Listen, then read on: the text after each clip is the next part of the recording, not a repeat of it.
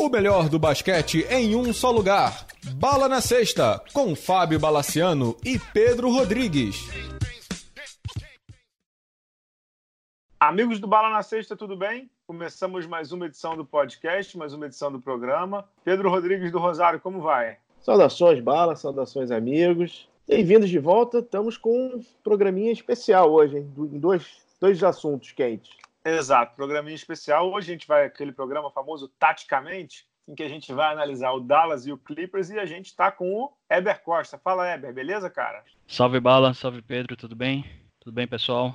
Tranquilo. Antes da gente entrar na NBA, a gente vai dar os parabéns e comentar rapidamente aqui sobre o título de Franca. Franca ganhou a Copa Super 8 do NBB contra o Flamengo, 77 a 73, depois de um último período brilhante, 21 a 10. O jogo foi disputado na Arena Carioca para 4 mil pessoas, né? O Flamengo botou um bom público lá, 4 mil pessoas na Arena Carioca, mas não conseguiu vencer Franca. Franca ganhou o jogo, se classificou para a Basketball Champions League. E Pedro, no momento em que a gente está gravando, o jogo acabou de terminar. Franca desceu a surra de toalha molhada no São Lourenço, ou seja, está embaladíssimo o time do Elinho abriu 1 a 0 no playoff lá da, da, da, Basketball Champions League. Quem sabe elimina o São Lourenço, que é um dos melhores times do continente, agora treinado pelo Tia Garcia. Mas sobre a Super 8, Pedro, te surpreendeu o título de Franca é, ou não? Engraçado que os dois aqui apostaram no Flamengo, né? É claro, né? Óbvio, né? ia quebrar a cara. Bala, o Flamengo tinha um, tinha um favoritismo, sim, porque jogava em casa, porque o Flamengo estava completamente embalado e o Franca estava. Franca teve alguns resultados estranhos em dezembro, né? Ele, ele deu, deu, uma, deu umas rateadas, aquela derrota para o São Paulo. Uhum. É, Franca deu uma, deu uma balançada. Mas Franca foi brilhante na partida, brilhante. Mesmo tendo o David Jackson jogando somente no último período, ele jogou no momento que precisava, ele estava carregado de faltas.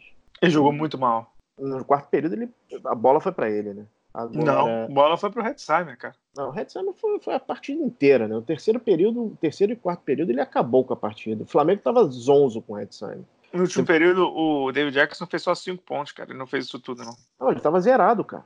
Ele, é, ele jogou muito dele, mal. Os cinco pontos dele foram no quarto período, cara. E... É, ele, ele, ele, jogou, ele fez sete ao todo, né? Ele jogou é. muito mal. E o Flamengo, o Flamengo não sabia como, como defender o Hetzheimer. Em dado momento, quem estava marcando ele era o Léo Demétrio.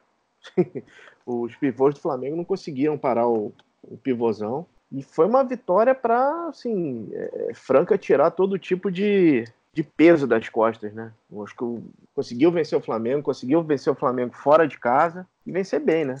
É, e tinha tinha essa, digamos assim, essa escrita aí, né? Franca, Franca tava com o Flamengo entalado, tinha perdido o NBB, tinha perdido a Super 8, tinha perdido também em casa nesse turno do NBB, então estava bem bem engasgado, né, contra o Flamengo e agora conseguiu um título que deu uma aliviada na pressão, né, para o Elinho, para os jogadores. Os jogadores estavam bem pressionados e é um título justo, né, cara? Os caras estavam batendo na porta há muito tempo e tem o, o projeto mais organizado do basquete brasileiro, na minha opinião, junto com o de Mogi, Pedro. Ah, merecido e, cara, como faz bem o Super 8, né? Faz Esse... bem e, sobretudo, é o Flamengo fez bem, né? O Flamengo, que estava com a média de 500 pessoas no NBB nessa temporada, colocou 2.500 contra o Corinthians, 1.700 contra o Pinheiro, num jogo de quarta-feira, 9 horas da noite, ou seja, excepcional número para quem uhum. conhece as condições do Rio, e 4 mil contra o, na final contra o, contra o Franca. Então o Flamengo, em, em uma semana, ou seja, um período de uma semana, conseguiu colocar 4,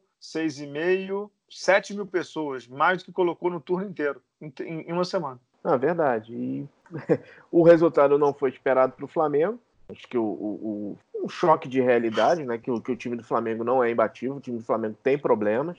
E foi um, é por isso que o Super 8 foi, é, é, importante, né? O Super 8 ano passado foi o momento que o, que o Flamengo é, engatou na temporada depois de vir uma derrota da Sul-Americana. E quem sabe uhum. esse, é o, esse é o momento de Franca, né? Esse é o momento da virada de Franca. Né? Exato. Agora, que o Adam Silver não veja isso, né? Por favor, não. Tá, tá. Deixa, deixa a gente fazendo isso só.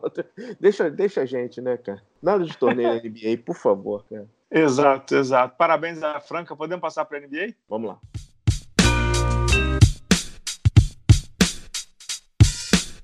Então, bora. A gente vai começar analisando. Hoje a gente tem no cardápio aqui Dallas Mavericks e Los Angeles Clippers. Pedro Rodrigues do Rosário, coloque o Weber dentro do circo. Manda bala. E aí, Weber? Vamos lá. É, vamos primeiro começar com os grandes. Vamos começar com o Dallas, né? O Dallas hoje ele é o sexto colocado no, no playoff do Oeste.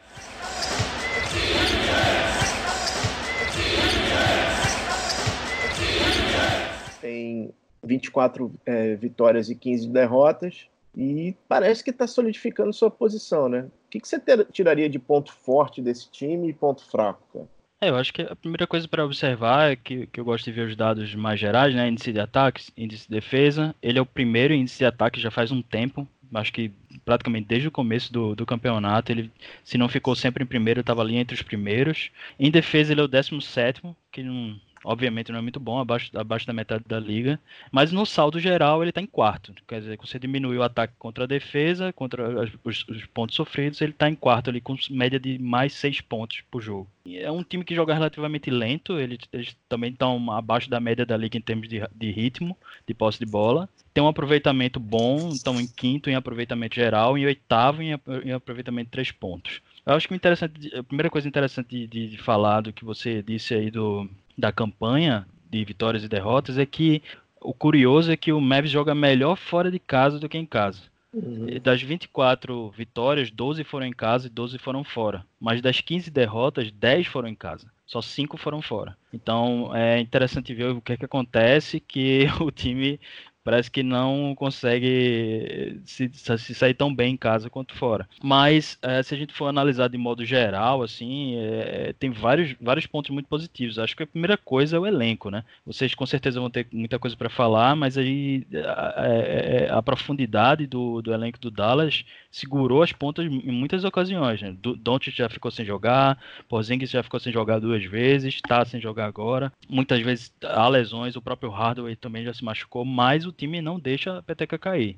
E aí, é, é, não é à toa que o, o, banco do Dallas é o segundo melhor da liga, se não é o segundo, até, até ontem era o segundo, é o, um dos melhores, top 3 no, no, no Box Plus Minus, né? Que é o, o mais ou menos que a gente chama só tem um jogador no Dallas que jogou os 39 jogos, né, que é o Jalen Brunson, que é um armador reserva, né, tem 17, sim, 17 sim. minutos de média. É o único, ele e o Dorian Finlay, que, que, jogaram os 39 jogos na temporada. Só eles dois jogaram todos os jogos. O resto todo já passou ali minimamente por um probleminha ou outro de lesão. E, e, e chama atenção que dos 39 jogos, o Doncic perdeu quatro, né? Ou seja, nem foi tanto assim, porque o susto foi grande. O Will Porzingis, que está fora de combate, está perdendo o seu nono, oitavo jogo, jogou só 31 vezes, né? Então, é um time que tem lidado muito com essas lesões, né, Heber? É, é um time que historicamente tem alguns problemas. Por exemplo, o, o Baré é um cara que, que vive se machucando, é um, um, excelente jogador, mas que de vez em quando ele tá ali e perde uns jogos e tal. É, que, que, é o que, o que leva a perguntar por que, que ele não joga mais, né? A gente, a gente, sempre que a gente vê o cara entrando em quadra, ele incendeia e tal. Mas, de todo modo, o banco, de modo geral, é muito bom. Você tem Maxi Kleber, tem Dwight Powell, que às vezes começa como titular, o Dorian Finney-Smith também começa como titular às vezes, Seth Curry, o, o próprio Brunson que você falou. E esses caras, é, principalmente os, os, os alas pivôs, eles são muito flexíveis. São caras que jogam em várias posições, defendem bem em várias posições.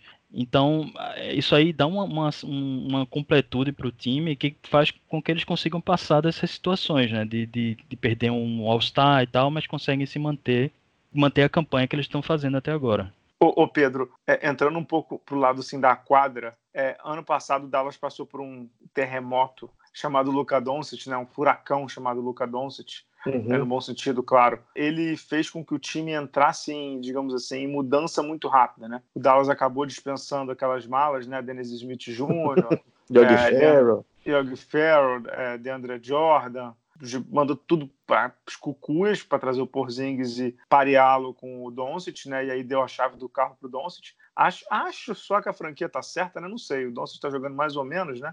É, mas assim, olhando para o time em quadra, eu confesso a você que eu não imaginava que eles fossem ser um time de playoff no Oeste. Mas eles estão bem seguros ali, né, Pedro? Então, o Lakers é o líder do Oeste disparadamente, né? Tem sete derrotas e o segundo tem doze. É, então, assim, entre Denver e Dallas, que é o segundo e o sexto, tem três derrotas de diferença, é muito pouco. É, e o time está ali no, no, na meiuca, né, Pedro? É, e, e esse Denver que está aí hoje não, não, não, transpira tanta confiança uhum. quanto o Denver do ano passado, né? O Rockets está em queda e a gente está vendo dois times que a gente imaginava que tivessem mais para frente em playoff, três, né? É, o Blazers, os Spurs, é, eu vou colocar até o Kings aí nessa brincadeira, o próprio Warriors, né, que a gente imaginava, mas realmente o, o Dallas é, é, é, é surpreendente na posição que ele está, né? Vocês não acham que tem uma coisa aí que eu acho que, que é fundamental, que é, é o técnico, cara? Eu acho que ele é, uma, ele é um pilar muito Total. sólido dentro do Dallas. Tanto é que a transição, que essa, essa reconstrução, entre aspas, que o Dallas ia fazer, acabou meio que passando despercebida, né? Eles conseguiram draftar bem, eles conseguiram manter atuações decentes enquanto estavam com jogadores bem medíocres, como você falou, o, o Smith, né, o Dennis Smith Jr. e outros caras, e mas eu acho que tudo graças a Carlisle, que é um cara que primeiro, era um cara que foi armador, então ele manja muito de botar a bola na mão, só não se deu bem com o Rondo, sabe-se lá por quê, né? Mas... acho que na verdade não precisa explicar muito. É, acho que você mesmo é. se respondeu, né? exatamente não por acaso, né? Mas assim, claro que isso é, é, como é que se diz, a administração dele do time é facilitada pelo fato dele ter esses jogadores que a gente falou, muito versáteis, caras que finalizam bem de dois, três pontos, caras que conseguem marcar bem, troca, fazer trocas de marcação, tudo mais. Mas por exemplo, ele é muito, é, isso eu vi no jogo do Dallas, do Dallas contra o Lakers, ele é muito bom na, na coisa de alternar os tipos de, de estratégias de ataque, por exemplo a, a, versatilidade do elenco faz com que ele possa, por exemplo, alternar entre atacar mais dentro do garrafão ou mais fora. Então, quando o, o time tá, não está conseguindo nada dentro, ele bota para fora. E aí, é o que aconteceu com, com o Lakers, eu acho que eu até comentei no podcast do Lakers. O, é, o Vogel teve que tirar caras de, de dentro do, do garrafão porque eles não estavam conseguindo marcar no perímetro.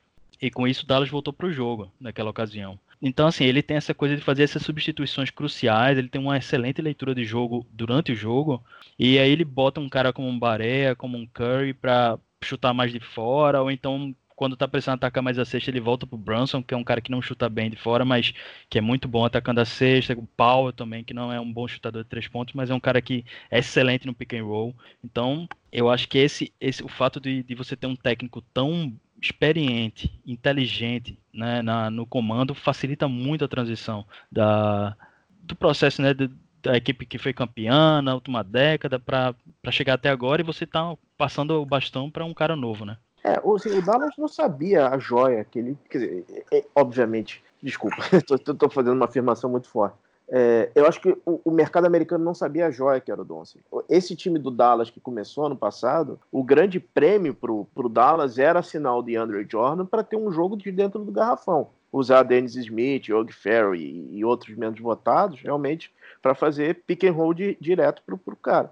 Quando o Doncic entra, ele abre a quadra. Lembra que. Acho que você lembra, né, Bala? Quando é, começaram aqueles rumores que o DeAndre Jordan fazia panelinha para ninguém passar a bola pro Doncic, não sei o quê. Eu acho que o, o, o, a visão do Carlyle e da di diretoria do, do Mavs é o seguinte, cara, esse é o nosso armador, o Doncic é o nosso armador. É o point forward, né, que começou lá atrás com o Pippen, com o Coach, não sei o quê. É, e a bola tem que estar tá passaram o Jordan, né? É.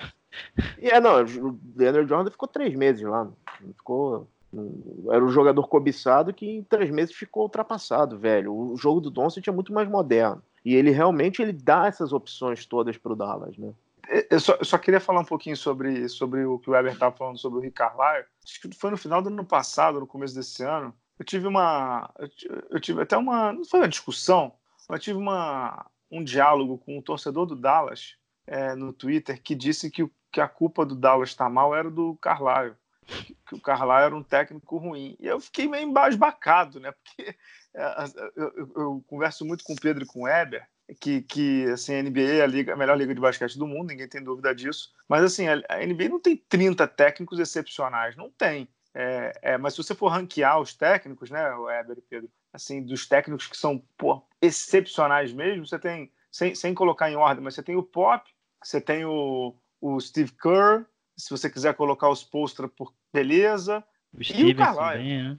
Cara, Brad Stevens, nem sei se eu coloco nesse ainda, ainda tem que estar tá se provando, né? Ainda está se provando. É, é, o mas... Carlyle tem 12 temporadas de NBA. 12. E, então, Ninguém tem falar... 12 temporadas de NBA e é um, um, técnico fraco, né? Cara? Não, e, e, e, o que eu ia falar, Pedro, é que assim, ele, ele, é tão bom, mas ele é tão bom que ele lida com um dono como é o Mark Cuban, que é um loucaço, Uhum. E desde 2011, que o Dallas foi campeão da NBA, o Dallas não foi ao playoff nos últimos três anos, claro, porque estava em reconstrução, a gente sabe disso. Mas não é que ele não foi. Mesmo quando ele foi ao playoff, depois que ele ganhou, o Dallas nunca mais ganhou uma série de playoff. Ele continua sendo prestigiado, ou seja, as pessoas sabem do talento dele. Ele é um técnico excepcional. E concordando com o que o Weber falou, ele consegue, ele tem uma leitura de quadra. Isso os jogadores da NBA falam também, né? Que ele é um dos melhores, ele é um dos melhores técnicos in game, né? Durante o jogo, ele tem uma leitura muito boa. Isso que o Weber, o dado que o Weber deu de que o Dallas é um dos melhores times de banco, simplesmente também porque ele consegue colocar bem as peças do banco com as, entre aspas, análises combinatórias para fazer as coisas fluírem bem.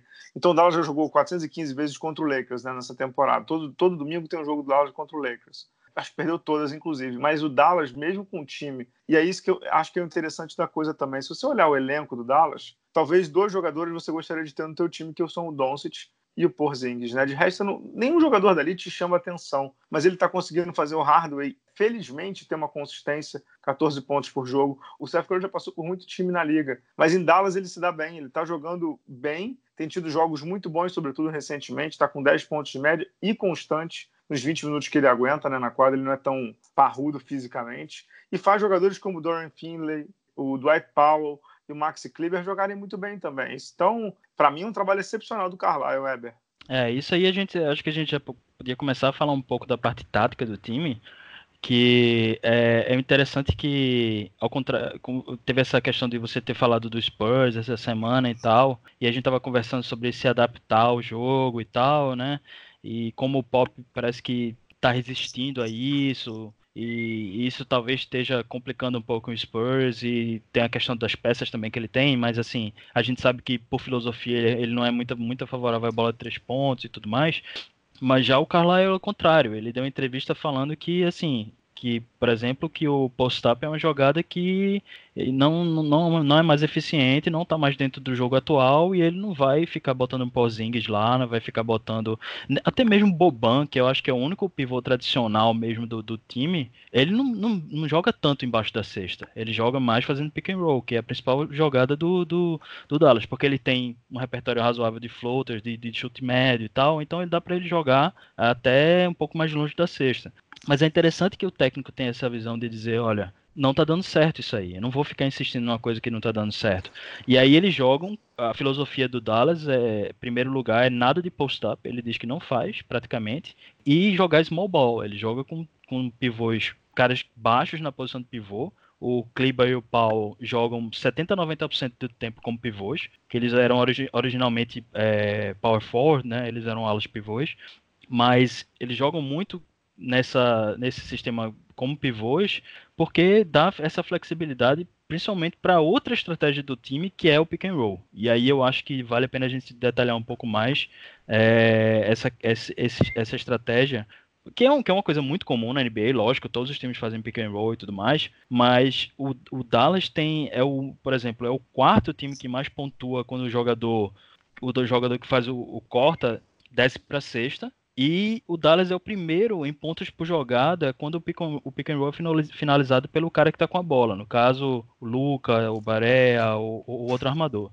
Então, assim, é o primeiro em pontos por jogada. Quer dizer, sempre que eles fazem pick and roll, eles são muito eficientes. Ba Barea e Luca, Barea em primeiro lugar, eles lideram a liga em aproveitamento efetivo como ball handler, né? Com o cara que está com a bola no pick and roll. E, então, assim, e o Barea tá jogando também é outra surpresa. Porque no começo da temporada ele nem entrava. É, não, mas ele porque ele vive meio que se machucando e tal. Eu não entendo muito bem, não. Mas ele é super eficiente, assim. Eu acho ele um cara. Ele é muito, é muito bom, cara. Muito, muito bom, bom, muito bom mesmo, muito técnico e tal. E aí, assim, você tem um monte de dados que indicam que uh, o pick and roll é uma jogada muito eficiente, principalmente porque você tem Luca, que é um cara que é aquele chamado triple threat, né? A tripla ameaça. Ele, a tripla ele ameaça, né?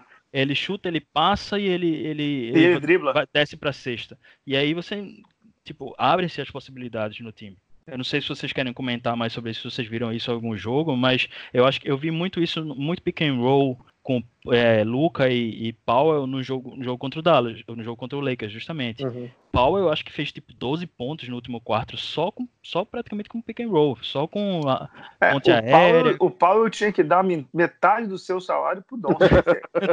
90% é. dos pontos dele são depois, é o é o roll do pick, né? É o, é o é o segundo ato do pick and roll, né? Ele vai lá para cima, desliza e sai embaixo da cesta livrinho, porque ninguém vai pagar para o arremesso do Doncic, né? Exatamente. Então, é, eles são extremamente eficientes nesse tipo de jogada e, e assim, você, você vê que é uma filosofia mesmo, por causa disso que eu falei. Até o Boban, que é um cara altão, que não tem muita mobilidade, mas às vezes mas ele tá lá fazendo pick and roll e finalizando com um floaterzinho, com chute de média distância, porque ele não tem agilidade para pegar a bola ali, né, logo depois do pick and roll e sair para cesta, mas, mas ele consegue receber uma bola livre e chutar.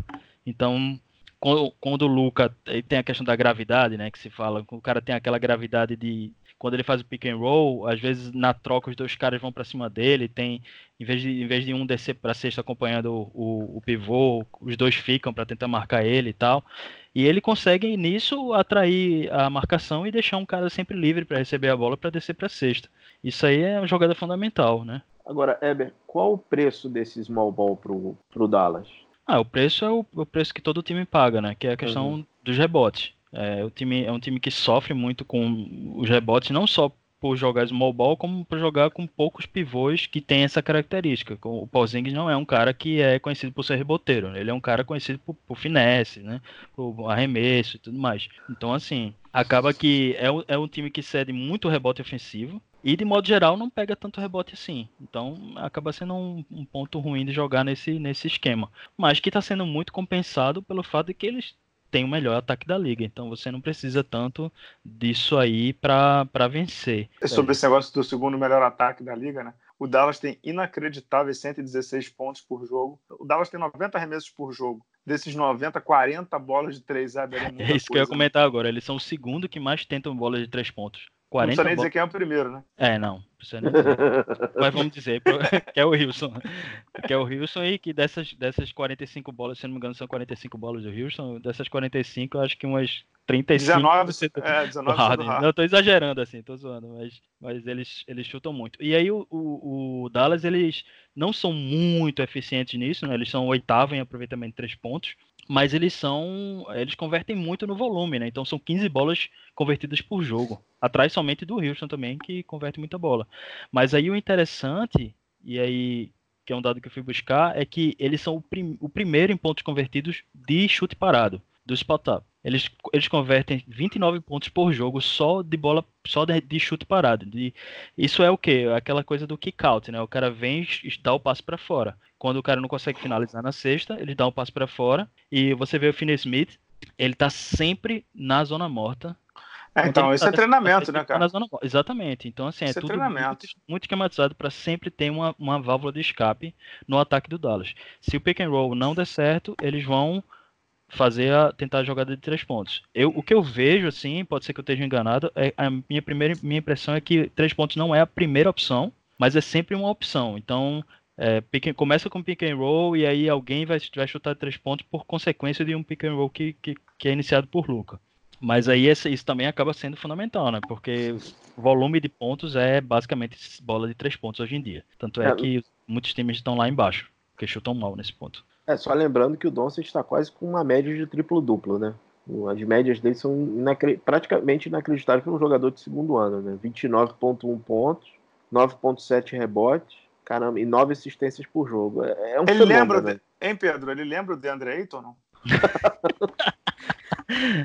cara, isso é discurso de ódio, tá, cara? cara? Mas você não acha que já começou um pouco essa coisa de, de, de achar defeito e tal no cara? Sempre que falam qualquer coisa, eu digo, velho, o cara tem 20 anos. 20 anos e o cara já está fazendo isso. Então, assim, lógico que ele vai ter uns momentos de frustração, que vai ter um momento que ele vai querer ser o herói, é, e às vezes vai conseguir, às vezes não vai. Mas é, outro dia o, colega da gente, o Rafa, estava comentando da questão do no último jogo do Lakers, ele fugiu, estava fugindo da marcação do Bradley. Segundo, eu não vi o jogo, mas segundo o Rafa, ele estava fazendo isso. E a gente estava discutindo se, se isso é uma questão de inteligência ou não. Eu, eu acho que é uma questão de inteligência você reconhecer que você tem um marcador muito forte em cima de você e que é melhor você passar mais a bola do que do que você. Ele terminou esse jogo com 12 assistências, se não me engano. Do que você tá insistindo no um contra um contra um cara que você que é mais malandro que você na, na malandragem, né? Então, só lembrando que, que o Rafa, tá Rafa é torcedor um do Lakers doente, então é. qualquer análise nesse sentido merece ser aí, né? muito bem ponderada, exatamente. Não, mas eu não sei se vocês estão percebendo isso também, de começar uma coisa de criticar, criticar um pouco exageradamente, assim, os desempenhos dele. De criticar o Doncic? Sim. É. Ah, sim, é... tem, o reiterismo é gigante. A gente é. já viu isso, né, Pedro? A gente já falou isso, né? A gente já comentou muito por alto, existe até um coeficiente social, que eu acho que não vale a pena entrar. Mas, particularmente, assim, eu fico muito feliz de você ter um jogador jovem na NBA, principalmente estrangeiro, e não um prospecto, né? A maioria dos ah, jogadores ah, que entram na NBA hoje, com 19, 20 anos, assim, a gente só vai ver realmente o que ele vai ser daqui a 3, 4, 5 temporadas. E a maioria não tá, tá dando em nada, né? Uhum. Eu tava pensando isso ontem mesmo, porque a sensação que dá é que esses caras estão vindo mais cedo pra NBA, mas tá fazendo muita falta o, o período do, do college, da, da, da, universidade. Assim, eles não estão chegando preparados. Ah, daí, que, daí que é loucura você tá trocando os caras tão cedo, assim. A gente, essa semana, tava conversando sobre a troca que o Orlando fez, que mandou Oladipo, Sabonis e Ilyasova para o, o OKC por, por Ibaka. E aí você, você trocou dois caras que, dão pra, que dá para ser um, um, uma fundação de um time, pô. Porque o cara tava, não tava indo muito bem, tal, tal, tal, ainda não tinha pego, pego o ritmo, não era o que se esperava. Pô, eu acho que tem que ter paciência, porque esses caras não estão vindo tão prontos assim. Então, é meio loucura esperar isso. E olha que Luca, para mim, já tá pronto, assim. Tem muita crítica, mas assim, ele já vem, ele já é profissional há muito tempo, né? Então... É, eu, eu vou dizer, assim, que ele tá chegando no momento... Ele, ele é o jogador certo no momento certo. Ele está entrando no momento da NBA que a defesa não é prioridade. Muitos jogadores europeus, quando começaram, o coach sofreu muito com isso. As defesas eram, eram muito mais apertadas do que são hoje, né? Principalmente um contra um, né? Exato, principalmente um contra um. malucos tipo o Gary Payton, assim, os caras que não deixavam sem paz de jeito nenhum.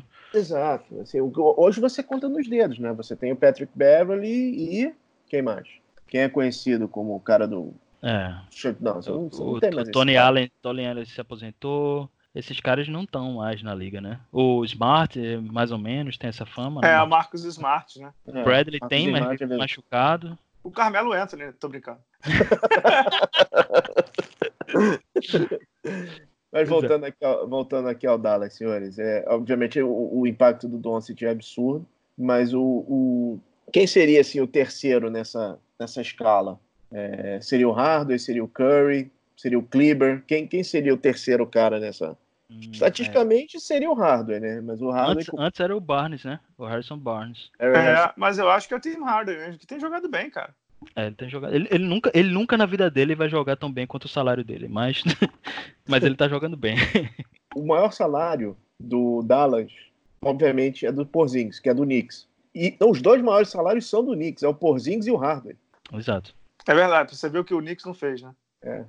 É, só um parênteses, o, o Knicks foi o, o Knicks venceu as duas do Dallas, né? É, fez o double. Limpou a série contra o Dallas. O Hardaway tem é 20 milhões e ele tem uma player option pro ano que vem de 18,9 milhões, 19 milhões. Quem? Quem? O Hardaway, né? O Hardaway, é. Eu, eu agora eu acho que o Pozingis ele assinou já uma extensão com o Dallas, né? Por isso que ele tá já com esse contrato até 2020. Isso, ele assinou, ele assinou. 2024. Mas então, aí, voltando nessa questão das críticas, gente, acho que a gente poderia falar só um pouco dos pontos fracos, que tem essa questão dos rebotes que a gente comentou, mas também tem o fato de que eles são o time que menos força turnover e um dos que tem menos roubos de bola. Então, assim, é realmente uma defesa bem feijão com arroz, né? Aquela coisa ali mais posicional, não tá focado em, em arriscar tanto, é, roubada de bola e tudo mais. E, e por isso que é uma defesa que tá 17, né? Que, o que é muito assim ruim para um time que está querendo alguma coisa mais no futuro. Eu acho que eles precisam se reforçar nesse ponto aí. Não sei o que vocês acham. É, e lembrando que o chaveamento dele, se fosse hoje, era encasquetado, né? Seria com Clippers, né? É complicado, né? É. Que é o, a gente vai falar bastante deles aqui. É.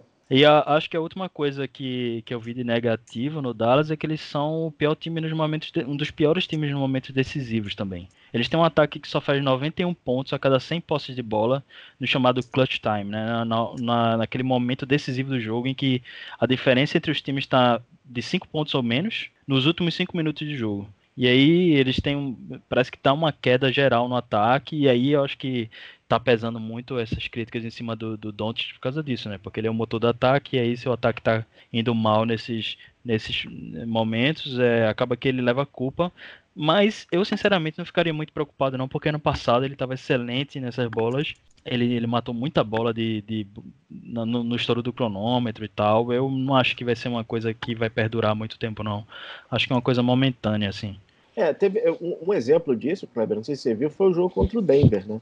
O jogo contra o Denver é, exemplificou tudo que você está falando aí. O, o, Jokic teve um jogo perfeito, o Jokic acabou com o jogo, o jogo dele é, dentro, dentro, dentro e fora do, do garrafão. E no final do jogo, o Denver, com, se não me engano, com dois pontos na frente, o Doncic recebeu a dobra no, no, topo, do, topo do garrafão, ele passou pro, pro Powell. E, cara, o Powell não sabia o que fazer com a bola, tentou voltar pro Doncic, foi um turnover, né?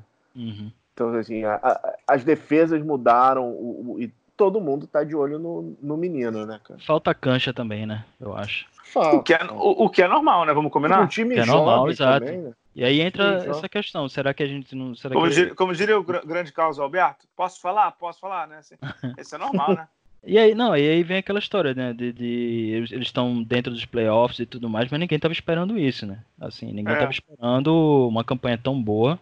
E aí, de repente, as pessoas estão se apressando um pouco, porque o Pozinho saiu de um ano lesionado. É, tanto é que ele não tá 100% ainda, vive lá no estaleiro de vez em quando e tal.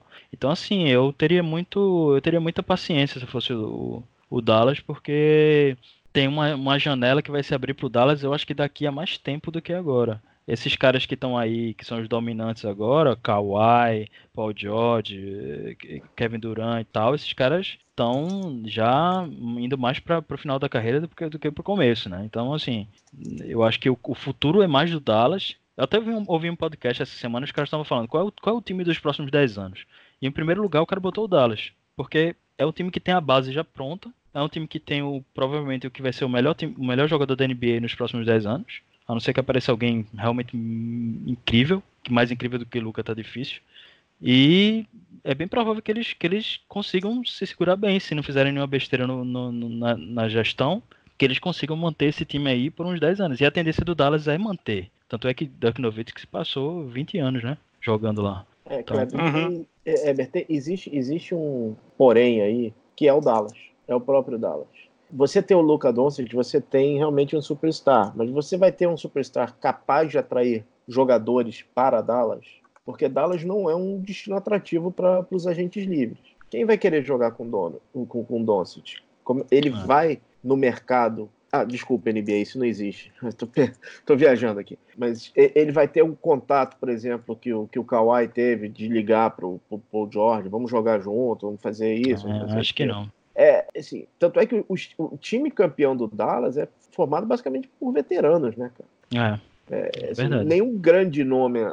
Assim, quais são os grandes jogadores do Dallas, se, se a gente for pegar na história? São jogadores tra- trazidos por draft, é praticamente. tirando, tirando o Nowitzki, o, o resto... que é draft também.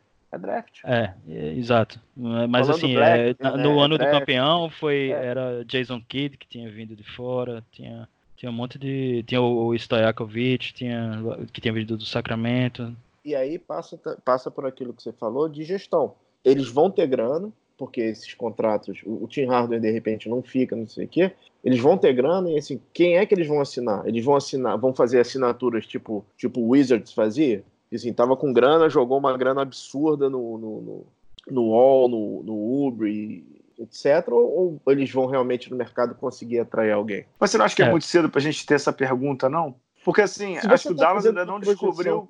Ah, mas o tá Dallas ainda fa- não descobriu qual é a deficiência dele ainda.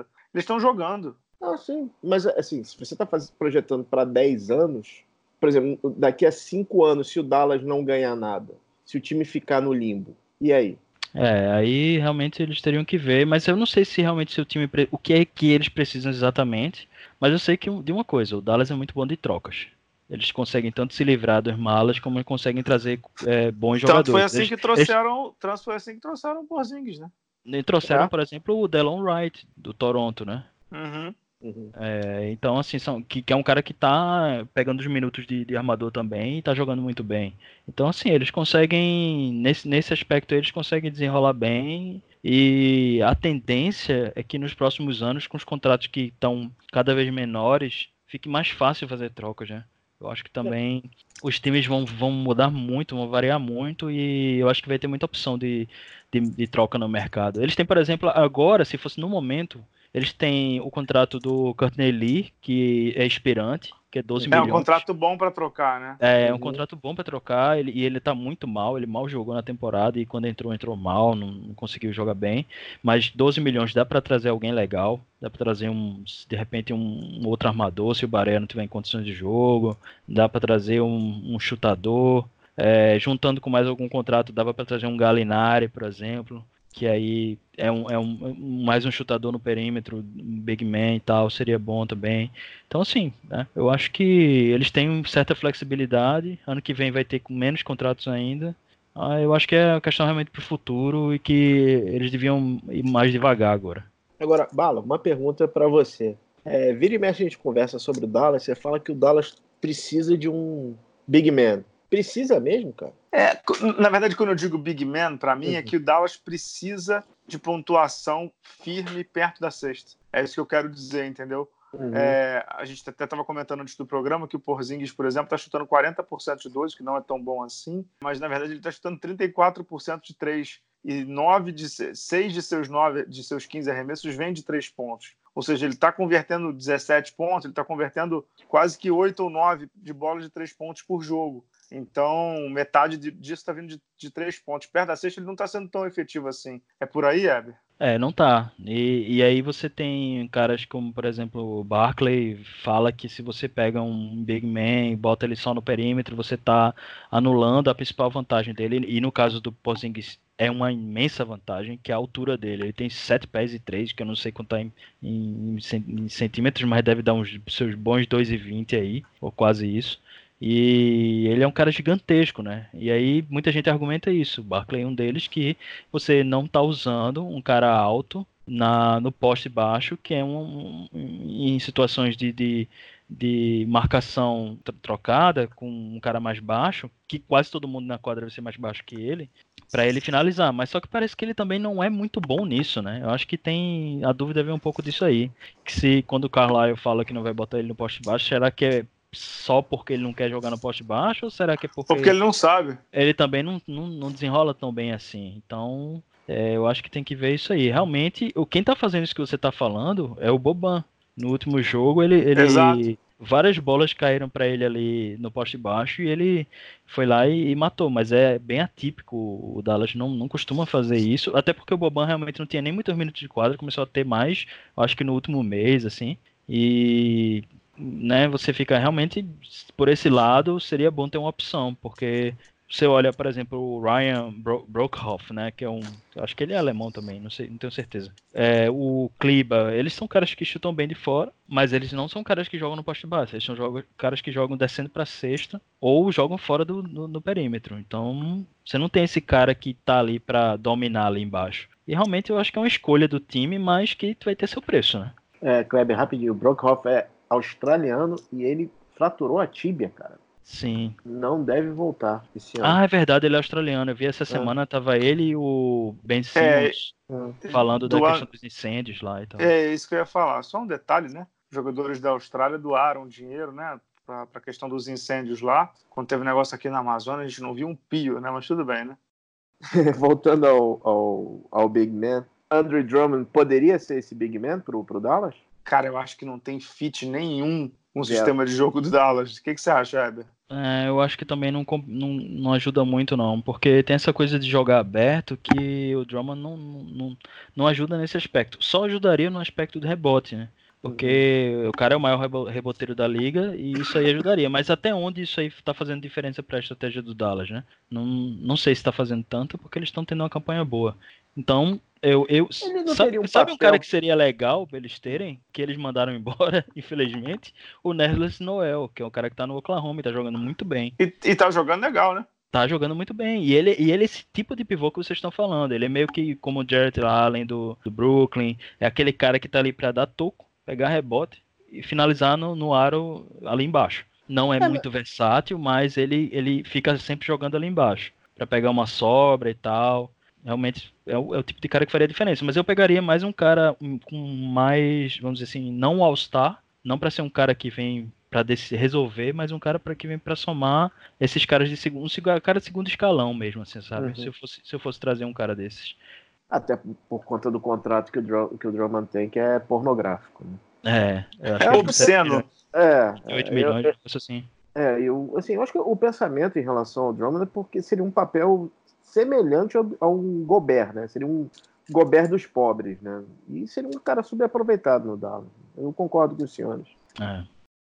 A última coisa que eu queria falar é que a gente estava comentando das formações antes da do gravação e eu estava vendo que a, das formações com no mínimo 100 minutos em quadra, né, os caras jogando juntos, cinco caras jogando, o quinteto, o Dallas tem a segunda, o segundo melhor, a segunda melhor formação em termos de ataque em toda a liga, que é Hardaway, Dwight Powell, Porzingis, Finney Smith e, e Doncic. Quando eles jogam junto, eles são o segundo melhor ataque da liga.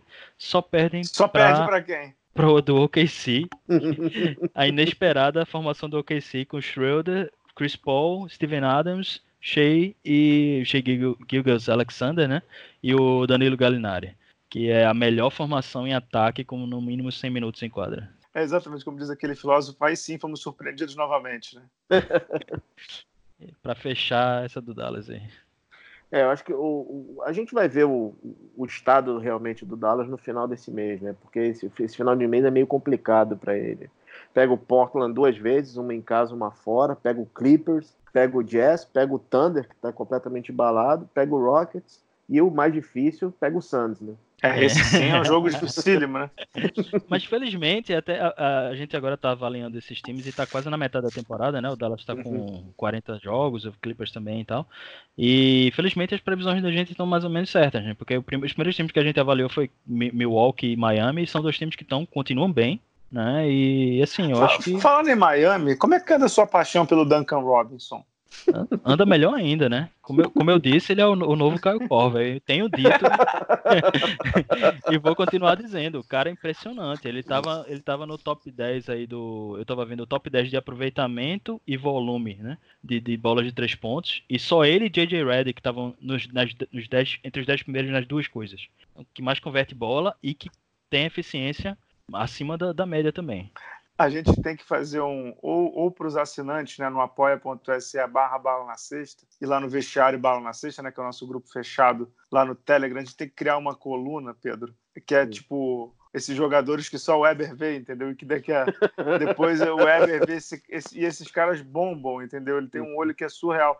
O Weber fala muito de um jogador do Sacramento chamado Richard Holmes, eu falei assim, cara, esse Weber tá vendo esse maluco, não sei o que. Quando foi olhar a média do cara, ele tava bombando já, entendeu? Ele vê uns jogadores que segundo, ninguém vê, cara. Segundo o Feola, é o, os amigos do Weber. É, exato.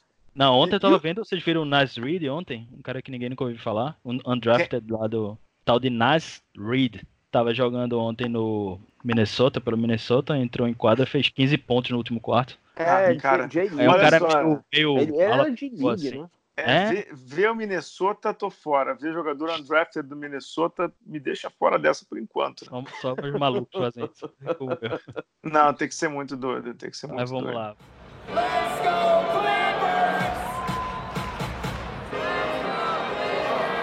Vamos para o segundo assunto, Pedro, que é o Clippers. Vamos ao Clippers, né, cara? O Clippers que é, é tido como um dos grandes favoritos da temporada. O Clippers hoje está em quinto no, no Oeste tem 27 vitórias e 13 derrotas. E é uma incógnita, né, o, o Clippers, né? Vamos lá, Eber, quais são os pontos, pontos fortes e os pontos fracos do, do Bravo Clippers, cara? Bom, eles são, agora eles são o sexto em ataque, o sétimo em defesa, tá ali no top 10, né? E o quinto na, no saldo geral. Eles têm um ritmo de 103 posses de bola por 48 minutos, que dá sexto da liga. É muito, jogam, ou seja, eles jogam bem, bem mais rápido que o Dallas, por exemplo. E eles têm uma eficiência mais ou menos, eles estão, o aproveitamento efetivo deles é o 13 terceiro da liga e em três pontos eles são o 14 quarto. Eles não, também não estão lá essas coisas todas. Engraçado você ter falado essa palavra incógnita, porque é a primeira palavra do meu, do meu, da minha anotação aqui é incógnita. É um time que eu achei muito difícil de avaliar, porque principalmente porque é um time que parece não tá dando 100% na temporada. Com essa coisa do descanso de Kawhi, com essa coisa de Paul George ter voltado de lesão e a gente não sabe se ele está jogando 100% mesmo, se ele está... É... E aí eles vêm alternando. Por exemplo, os últimos quatro jogos que eu vi, Kawhi jogou dois e Paul George jogou dois. E, e eles estavam ausentes nos outros nos jogos em que o outro estava jogando. Então, assim, eles realmente estão controlando bastante isso. E a única que, coisa que explica certas derrotas desse time esse ano, por exemplo, eles perderam do Bulls, perderam do Pelicans, perderam do Grizzlies por quase 40 pontos. É umas com todo que... mundo, né? Com, um, com o Kawhi, né? É, não tem nem sentido, assim. Então, é, eu acho que é um time que realmente está se poupando. E aí a gente vê que em momentos de mais Tirando necessidade. É exato.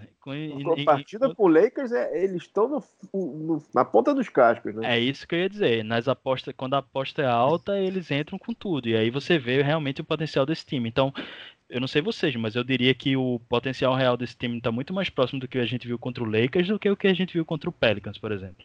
Mas, Weber, tem uma situação que me chama atenção no Clippers, que é assim, é muito menos de tática e muito mais de administração, né, Pedro? Que é o famoso load management, que é o a poupar, né, em português, que é a uhum. poupança que o Doc Rivers e o seu staff fazem o tempo inteiro, tanto com o Kawhi quanto com com Paul George. Eu sei que o Dallas, que o Dallas, não, que o Clippers já entrou na cabeça do Lakers, isso é importante para eles lá na frente, mas a dúvida que eu tenho é assim, como é que a gente analisa um time que poupa tanta gente. O, o, o Weber assina o Cleaning the Glass, né, que é um site de estatística que meio que expurga tudo que é, é, é bust de estatística. Garbage, né? garbage time, né? Aquele, é. Aqueles momentos em que o jogo já tá ganho e tal.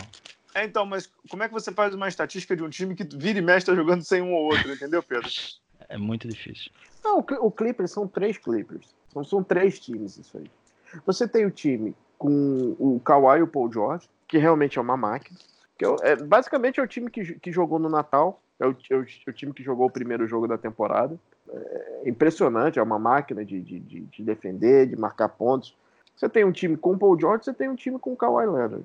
E é um time hoje sem identidade. O Clippers vem de uma temporada, eh, na temporada anterior, que era conhecido por ser um time com, com uma defesa muito forte, é, não tinha astro, eles se esforçavam, você, você tinha um Galinari arremessando de três, não sei o quê. Esse time não tem identidade. Esse time é o Kawhi Leonard. É indecifrável esse time. Uhum. Concordo, concordo demais com isso aí. Principalmente com esse ponto que você falou de que é um time só Kawhi, é um time com só o Paul George e é um time diferente com eles dois. Uhum. É, principalmente porque, à primeira vista, Kawhi e Paul George são dois caras que são, são meio parecidos, assim. Eles são caras que, que criam o próprio arremesso, são caras que são bons de defesa e bons de ataque, caras que, que roubam muita bola, são caras que é, conseguem chutar de três pontos, um melhor do que o outro, mas conseguem.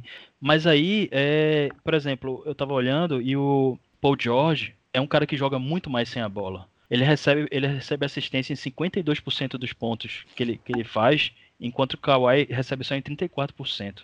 Então, e, e aí, por exemplo, 33% das bolas de Paul George são catch and shoot. Ele recebe a bola, não bate a bola e chuta, né? Enquanto que só 14% de, de Kawhi são, são catch and shoot. Raramente ele faz isso, ou seja, né? E aí uhum. você tem, por exemplo, que eu, eu, vou citar um monte de estatística aqui, mas eu acho que vale a pena para a gente ver o perfil de cada um. Kawhi tende a arremessar muito mais após o drible ele usa três ou mais dribles em 55% das vezes que ele, que ele finaliza. Enquanto Paul é, George. O jogo dele é esse, né, cara?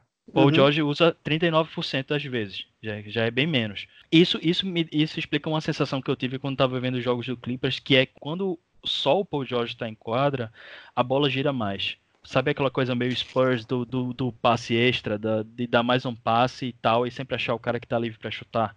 Eu, como o Paul George ele é extremamente eficiente em três pontos, ele está chutando quase 40% de três pontos. Ele chuta, ele chuta 60% da zona morta. Ele acertou 19 de 32 arremessos da zona morta. Chutou pouco, assim, né? 32 na, na temporada inteira não é tanto, mas assim, ele é muito eficiente, muito eficiente em três pontos, principalmente no catch and shoot. E ele prefere o arremesso de três pontos. Ele, chuta arremesso de três pontos, assim, mais de 50% dos arremessos dele são três pontos.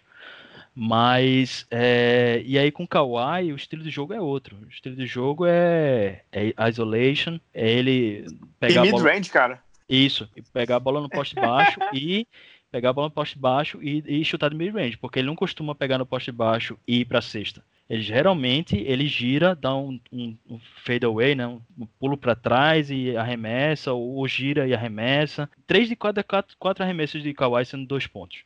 Ele só chuta 25% então, do arremesso de três pontos. Isso é muito interessante, né? Hoje até o Thiago Splitter, que é assistente do Nets, publicou na rede social dele, e lá no grupo do Bala na Sexta, o Maicon Silva também publicou essa. Vocês viram essa foto, né? Que é o como era o jogo em 2001, 2002, de onde se arremessava. Sim. E onde do, se arremessa do, atualmente, né? Para dar o então crédito, então, foi do Kirk Goldberry, que, um cara que é, tem um Kirk Instagram Goldberry. fantástico. Né? Exato, é um dos melhores. Mas a foto é surreal, cara. A foto é surreal de onde se arremessa hoje em dia. É um deserto do mid-range. Né? É um deserto de mid-range, cara. Mas é engraçado isso porque o, o, o, time não, né? Porque, na verdade, o, o, acho que é meio que só o Kawhi mesmo. O melhor jogador do time que provavelmente é, vai chegar na final do Oeste, quem sabe na final da NBA, quem sabe ganhar, é um cara que vai no mid-range, né, Eber? Pois é. Não, e Kawhi ele tem, ele tem o melhor net rating do time, né? Que é a pontuação que o time tem quando ele tá em quadra. O time sofre 6 pontos a menos na defesa quando ele tá em quadra e faz 4 pontos a mais quando ele tá em quadra. Então ele tá.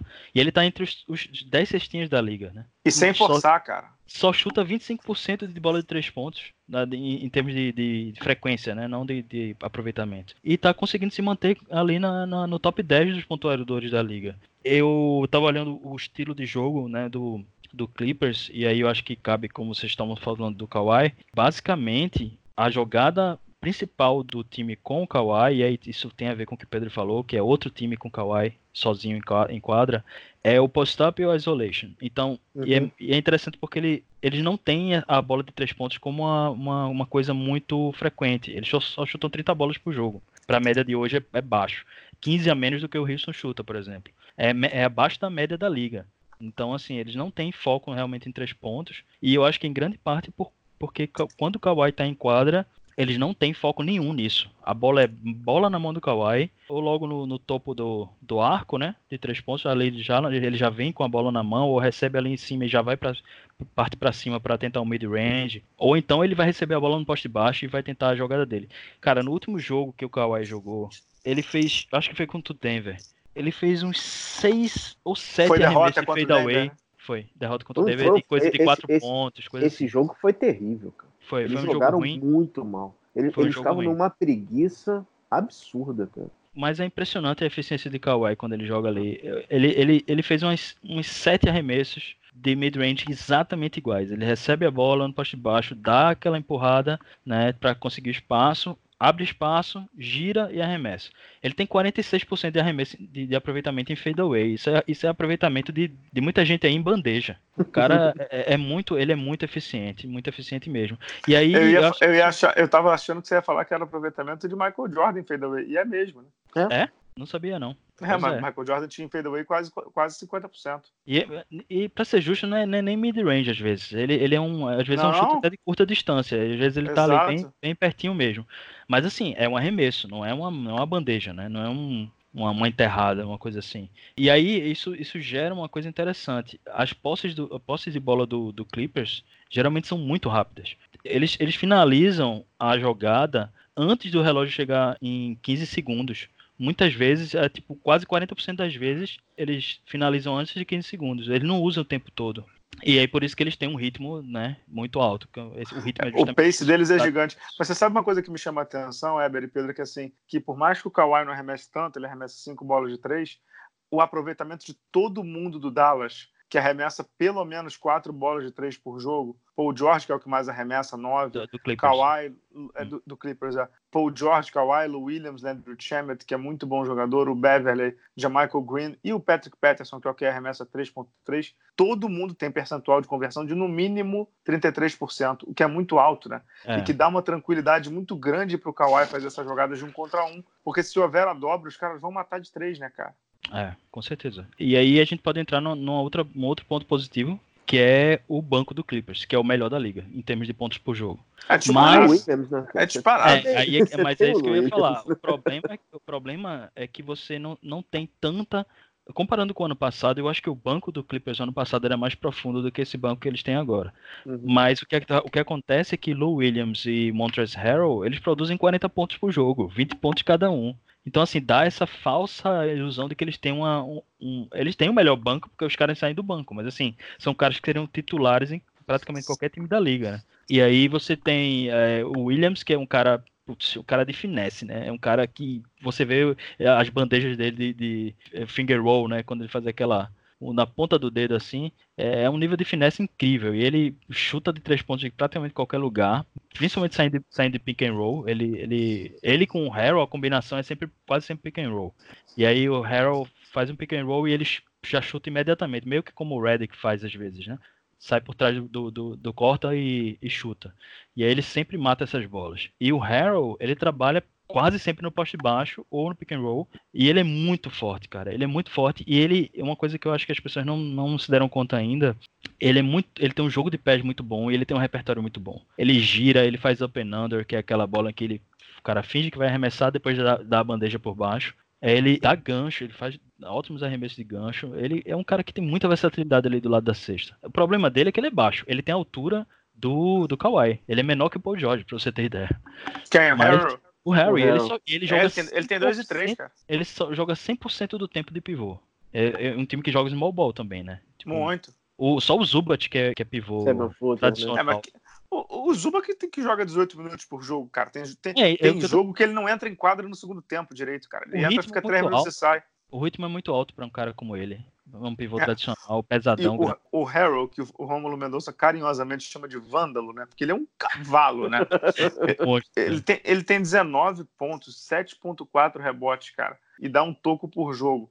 E o mais impressionante dele tudo é que ele, ele arremessa quase 60% de quadra, cara. É, ele, ele, ele, é um cavalão, cara. Ele é um cavalão, né? E é free agent, hein? Free agent ah, depois da temporada. temporada. Né? Ele só ganha 6 milhões, cara. Eu vou pegar o dado que é interessante, que é sobre o, o Clippers, tem o, esse, essa dupla que é um espetáculo, né? Que é o Harrell e o nosso bravo Lou Williams. Lou Williams. O Clippers paga nos dois, os dois produzem 40 pontos de média, né? 30, 39, né? Quase 40 pontos de média. O Lou Williams ganha 8 milhões nessa temporada e o Montrezl Harrell ganha 6, ou seja, tipo 40 milhões de do... 40, 40 pontos 14. por jogo, 14 milhões de, de dólares. É, 14 milhões Incrível, cara. Incrível o que eles conseguiram é, fazer. Beverly, né? e sendo que eles ainda têm mais um ano do, do Lou Williams, o que é ou seja, que é muito bom para a próxima temporada. Eles têm um ano ainda de contrato do Mo Hercules, que é 11 milhões, ou seja, eles vão conseguir abrir para quem sabe renovar com o Harrow, mas vão ter que abrir a carteira para o Harrow, né? É, vão ter que abrir, vão ter que abrir porque o cara vai ser cobiçado. Eles vão ter que, vão ter que se organizar aí nessa, nessa intertemporada aí, porque eles têm 70 milhões do orçamento tá em Kawhi e Paul George. E eles vão ter que se virar com o resto. Ano que vem eles já têm comprometido, só ano que vem, 118 milhões, cara. É. Ah, o Balmer paga, paga a taxa de gosto.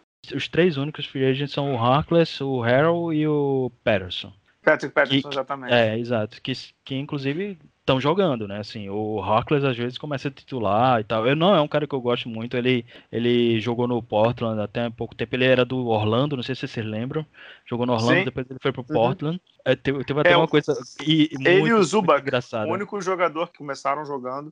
Começaram não, porque eles não são sempre titulares, né? O Harkless nem sempre titular, mas são os únicos dois jogadores que atuaram as 40 partidas do Clippers até agora. Mas você tá falando uma história dele, conta aí. Não, não sei, não sei se vocês lembram, não sei quanto ele. Ele tá chutando agora quase 34% de três pontos, o Harkless. Teve um, um. Tinha uma cláusula no contrato do Harkless que se ele chutasse 35% de três pontos, ele, ele ia ganhar um bônus no final do ano. E aí chegou, faltava tipo 15 jogos para terminar a temporada. ele tava com 35%, ele não chutou mais de 3 pontos, cara. É, o jogador é muito louco. Ele né? já tinha garantido o aproveitamento, ó. Acabou. Eu acho que ninguém nunca mais vai fazer um contrato desse, desse tipo depois. Tipo, ah, não, é. vou estragar meu, meu, meu aproveitamento aqui, não. Tá dizem, aqui. dizem que é o que tá acontecendo com o Nenê, né? Lá no Houston, né? Que tem aquela cláusula dos 40 jogos. Então agora o Houston vai completar o, o, 40, os né? 40 jogos e que agora que vão soltar o, o Nenê, né? Dizem. Ah, pra não, porque não, pra não garantir o contrato dele, né? Exato. Eles estão com 38 jogos, o Houston. Pois é, o Nenê, Nenê, não jogando é uma coisa é muito ruim, né? Porque ele, ele faz muito bem o que, por exemplo, o que o Capela faz também, assim, só que com muito mais experiência e tal. Lógico que não vai ter mais a mesma energia, né? É mais o mesmo jogador, mas assim, é um cara experiente e tal. Eu acho que ele agregaria no, no Houston, sim. Ah, com certeza, né? Bom, vamos, vamos, vamos voltar ao clipe. Vamos voltar, vamos voltar. Aí, aí É. eu acho que a gente pode falar do, do outro lado, né? Da defesa, exato. É. Eu acho que todo mundo sabe que o Clippers tem dos melhores alguns dos melhores defensores no um contra um da liga estão no Clippers, né? Tem o Beverly, que é um cara que defende até no poste baixo, até pivô ele defende no poste baixo. É, tem o Paul George, tem o Kawhi. Eu tava vendo um, um dia desse a quantidade de bola que o Paul George rouba na, na- cortando passe e tal, é impressionante. Ele é meio que como o LeBron faz, né? Aquela coisa, o cara se antecipa, cortando as linhas de passe e consegue roubar. Mas aí eles sacrificam muito a, a- a questão da altura por, por essa versatilidade, né? Eles não têm pivô, praticamente, só tem o Zubat, que joga aqui e ali. Eles botaram o Zubat contra, contra o Jokic, mas que também não adianta muita coisa, né? Não é um cara muito experiente, é um cara jovem. É, Eu acho que esse jogo, esse último jogo contra o Denver, Éder, não dá pra contar muito, porque, É, assim, eles estavam. Eu nunca vi o Clippers entrar tão desconcentrado. E foi, de- novo, né? O Doc Rivers foi expulso, para variar, né? O Doc Rivers está num certo descontrole meio estranho, principalmente com, com o time que ele tem. né? Ele foi Sim. expulso de novo e, assim, realmente, o, o Clippers tem derrotas, assim, que, por exemplo, o time do ano passado não sofreria, né? não. É o, o tal das, das Tinha o baratas. Tobias, né? Tobias Harris, tinha o Galinari Isso, e tal. era, um, era um time muito mais fraco no papel, né? É, pois é. Mas era É. mais cascudo, né? Sim, sim. Tem muito cara jovem, né? Tem o Landry Shamet, que é um bom chutador e tal, mas que é um, um calouro praticamente. Tá, veio do Philadelphia na troca, na troca que eles fizeram lá. Tem o Zubat também, que é um cara que veio do Lakers, né? Um cara muito jovem também. Tem o Magruder, que veio do, do Miami, que apesar de não ser tão novo, mas não é um cara muito experiente, não jogou tanto assim. E se você olhar, mais da metade do time é um monte de cara que tem dois, três anos de experiência na liga. É, só os cascudos mesmo são, são mais os, os que estão jogando, que é uma coisa bem do Doc É, Rivers, né? Fazer aquela rotação. Nos últimos tipo, 13 oito jogos, caras, exato, pronto. nos últimos 13 jogos, 7 e 6 pro, pro Clippers. Né? 7 vitórias e 6 derrotas. Não, o time está conseguindo. E, e dentro dessa sequência de 7 e 6, o time não conseguiu ter mais do que duas vitórias consecutivas. Então, tá, tá ruim de sequência para eles ali, né? Mas eles estão alternando muito Kawhi e Paul George em quadra. Assim, Exato, não, não exato. durante o jogo, mas realmente uma partida um joga, o outro não joga. Tá? Eles estão fazendo isso claramente, assim. Então, Mas mas, aí aí, você aí, que- que... tá para mim, cara, que desculpa, Heber, tô te cortando aí, mas é que aí que tá para mim é uma questão que assim, eu entendo load management, entendo mesmo, cara, eu sou eu sou do, do, do time que aceita, entendeu? Acho que tem exagero, mas eu sou do time que aceita. Então não, não- a gente tem que ter um programa só sobre isso, mas eu não sou daqueles, caraca, não tem que poupar nunca, não acho que é por aí. Mas eu acho que eu acho que há um certo exagero no Clippers, porque eles precisariam se entrosar, entendeu? Eles não eles nunca jogaram juntos, cara. Sim, Então, se você for verdade. pegar o- a quilometragem deles juntos, é muito pequena para eles pensarem lá na frente, entendeu? 14 É isso que eu penso. 14 jogos juntos, né? 14 jogos. É muito pouco. É muito pouco. Só para colocar mais, um, mais uma coisa, um um argumento que o Bala falou, o Paul George parece que recuperou o ombro, né? Mas a gente não sabe, né? Ele operou os dois, né? É, exato. Ah, eu, eu, eu- eu ainda não, não, não acho que ele tá 100%. Não, apesar dele estar fazendo 23 pontos por jogo e tal, mas assim, é, essa coisa, por exemplo, dele tá preferindo ca- catch and shoot do que o chute parado do que do que ir pra sexta. Isso é, isso é coisa de quem tá mais ou menos administrando, digamos assim. Não é que não chega a ser um se poupar, mas assim, ele tá administrando, ele tá preferindo chutar de fora, porque é uma coisa que a gente sabe que uma das coisas que mais desgasta o jogador é impacto, né? Uhum. impacto, impacto na finalização, queda depois de, de finalizar na- na- no aro e tal. Essas coisas desgastam muito. E eu acho que ele ainda tá nessa de assim, se poupando pra quando chegar no. E que mudança, hein, ele- No estilo dele, né? É, ele Sim. mudou, né? Ele, ele, ele, ele ainda tem muito essa coisa do mid-range, ele é muito bom do, daquele arremesso que a gente chama de pull-up, né? Que é com- quando o cara vem e bate a bola. Quem fazia muito era Kobe Bryant, né? Vem Uhum. ali pela direita, batendo bola, levanta e. Kika levanta. É, Exato. kick ela exatamente. Esse, esse arremesso ele é muito bom ainda e tal, mas assim, não é, não é o mais frequente. Ele não tem feito com tanta frequência mais isso. Ele tá, ele tá sendo um ótimo chutador, assim, de spot up mesmo, o cara que fica parado lá, recebe a bola na zona morta e mata. E isso mostra que ele tá, ele mudou um pouco o estilo de jogo dele. Mas, mas é- eu, eu acho que volta, voltando só para finalizar a questão da defesa, quando a gente vê eles contra os times de alto nível, é que você vê o que eles realmente podem fazer. Taticamente, para usar o nosso bordão aí, eles são muito inteligentes na defesa. O jogo contra, contra o, o Lakers, por exemplo, cara, eles desafiaram o LeBron de um jeito absurdo. Eles estavam do Natal, todo- né? Todo o bloqueio que Dwight Howard fazia, que já veio Magui fazia para um pick and roll com o LeBron, eles passavam por baixo do, do, do bloqueio. Quer Exato. dizer, por baixo do bloqueio, quer dizer, o defensor está dizendo para o cara que está com a bola: pode chutar, meu filho, pode chutar que eu, que eu deixo. Porque ele prefere que o cara não vá para a cesta do que que o cara é, arremesse.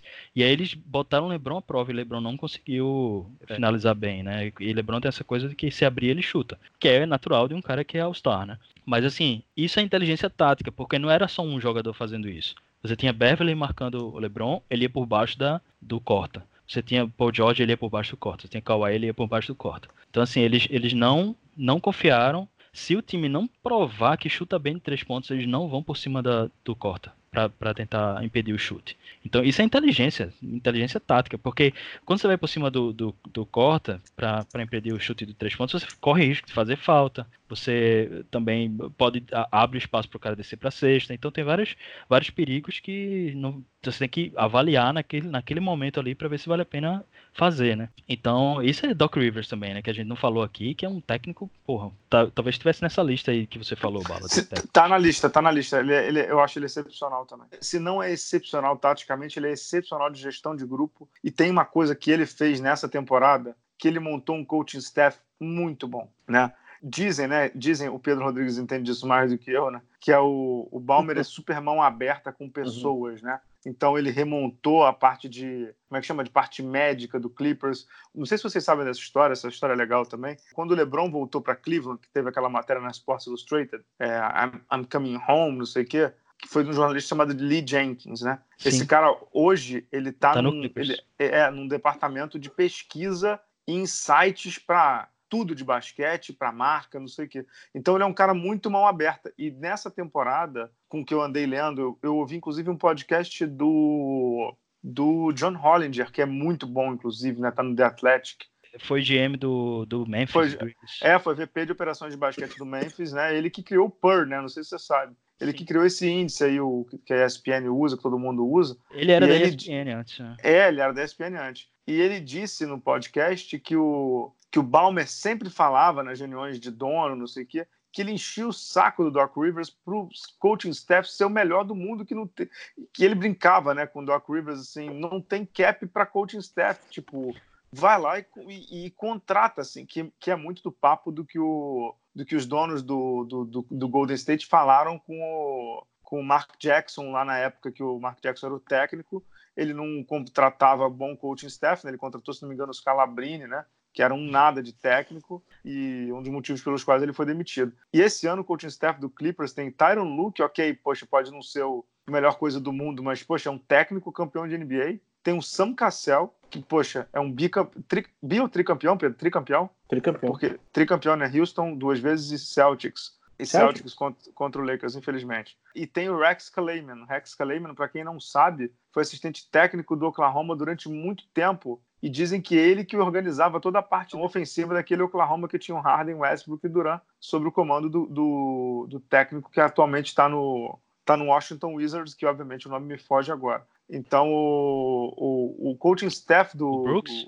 É, o Scott Brooks, exatamente. Hum. O coaching staff do, do, do, do, Clippers é muito bom, muito bom também.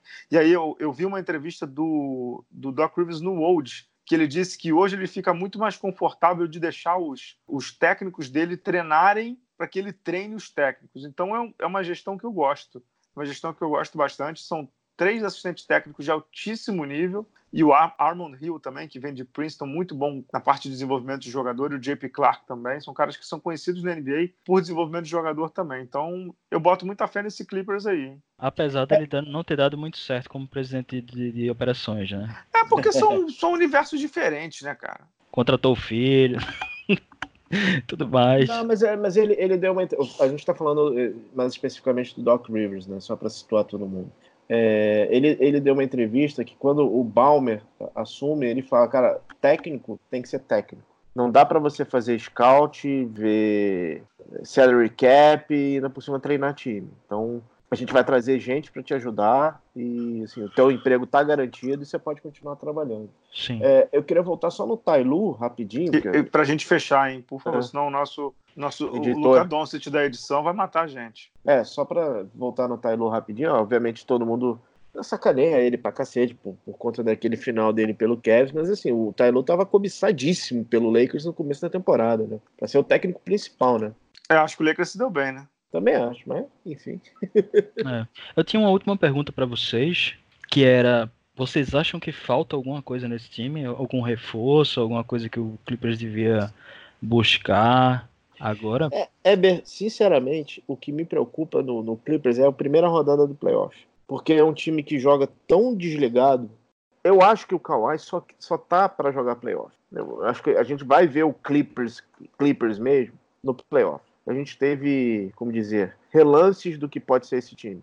Infelizmente para o Clippers, mando de quadra não importa. Porque, desculpa, Los Angeles é do Lakers. Mando de quadra não importa muito, né? Uhum.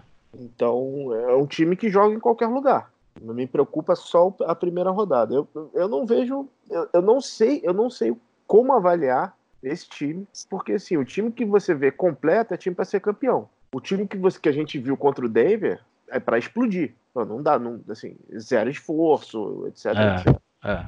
Se fosse então, hoje, eles iam pegar o Wilson. Não, eles queriam pegar o Dallas. Eles não estão. Eles estão em, em, quinto e o Houston está em quarto. O Dallas está em sexto. É, Houston contra o Clippers, mas ainda falta muita Dallas coisinha, né, meus amigos?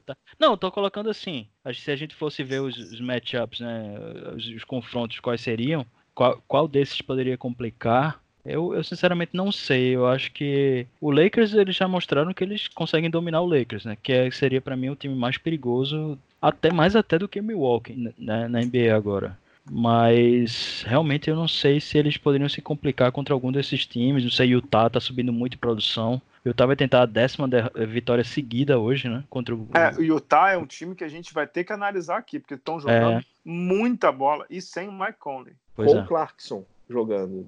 Pois é, Clarkson vindo do banco, detonando. Algo mais? Pedra sobre pedra aqui, não? não acho que eu acho que é isso. Só se a gente analisar o, a qualidade do taco do Staples Center.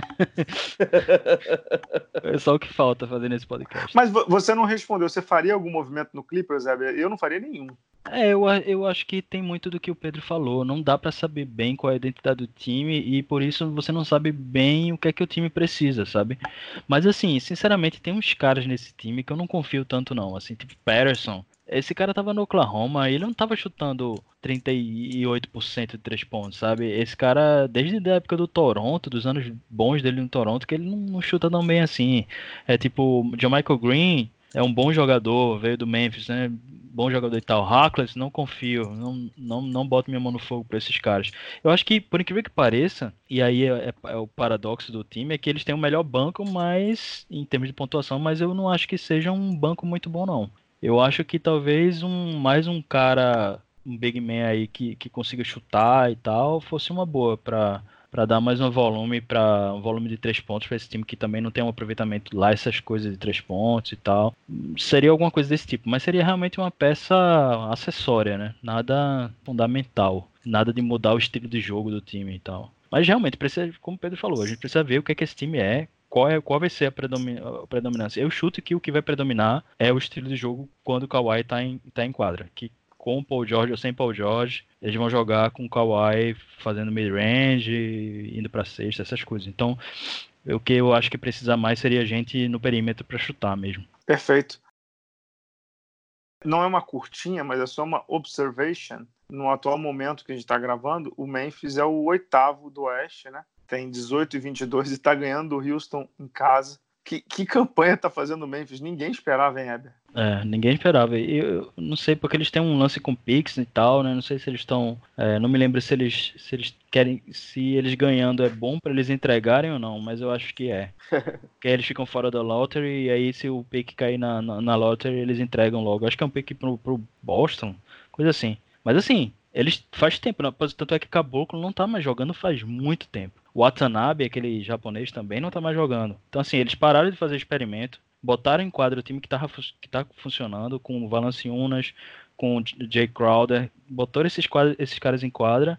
Solomon Hill, que tava tendo minutos também, já saiu, não tá mais tendo minutos em quadra. Botaram os dois calouros, quer dizer, o Jaren Jackson não é calouro, mas é um, é. um segundo anista. O, e, e o, o, Dylan Brooks e o, o Jamorant.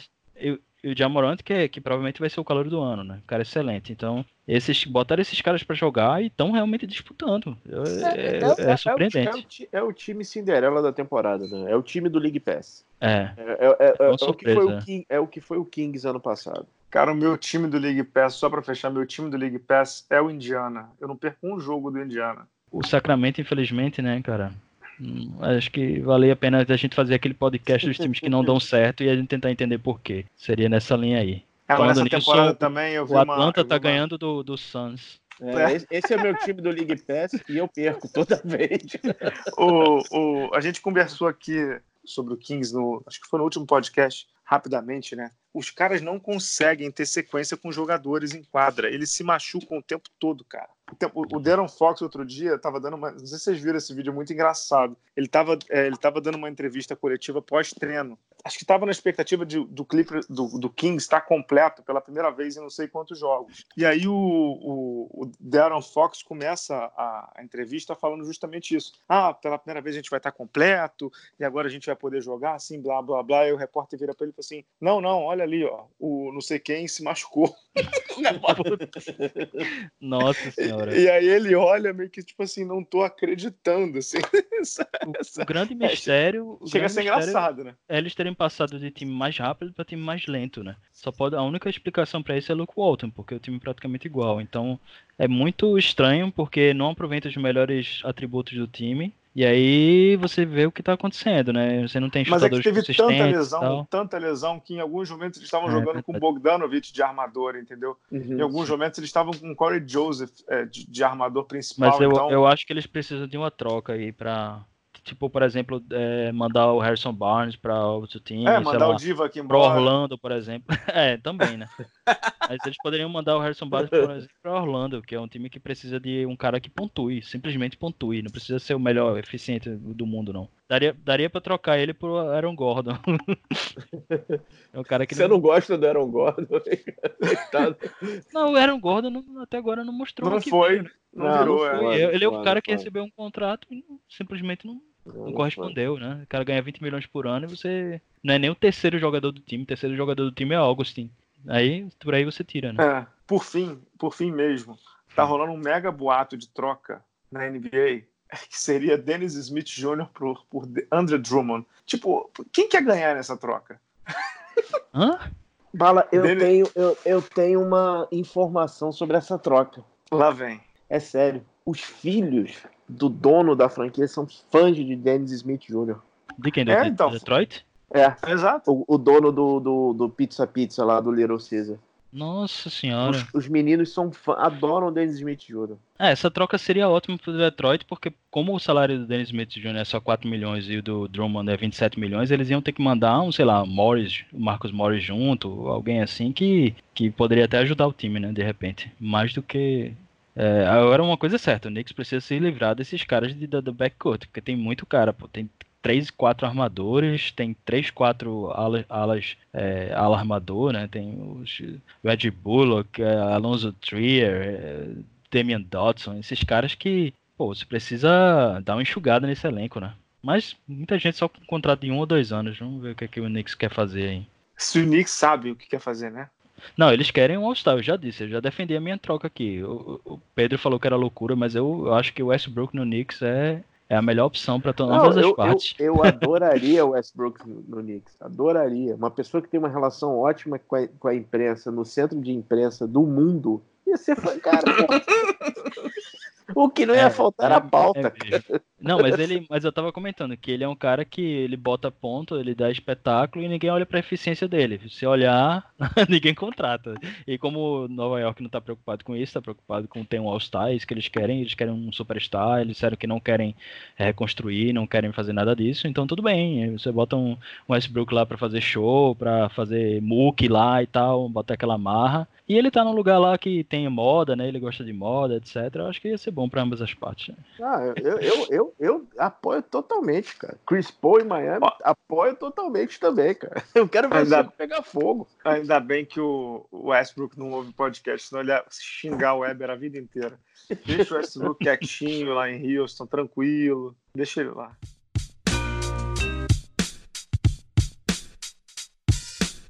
Muito obrigado. Ótimo podcast mais uma vez, Eber. Obrigado, Pedro. Obrigado ao nosso Luca Doncic da edição, Giovanni. Voltamos semana que vem, pessoal. Até a próxima. Tchau, tchau.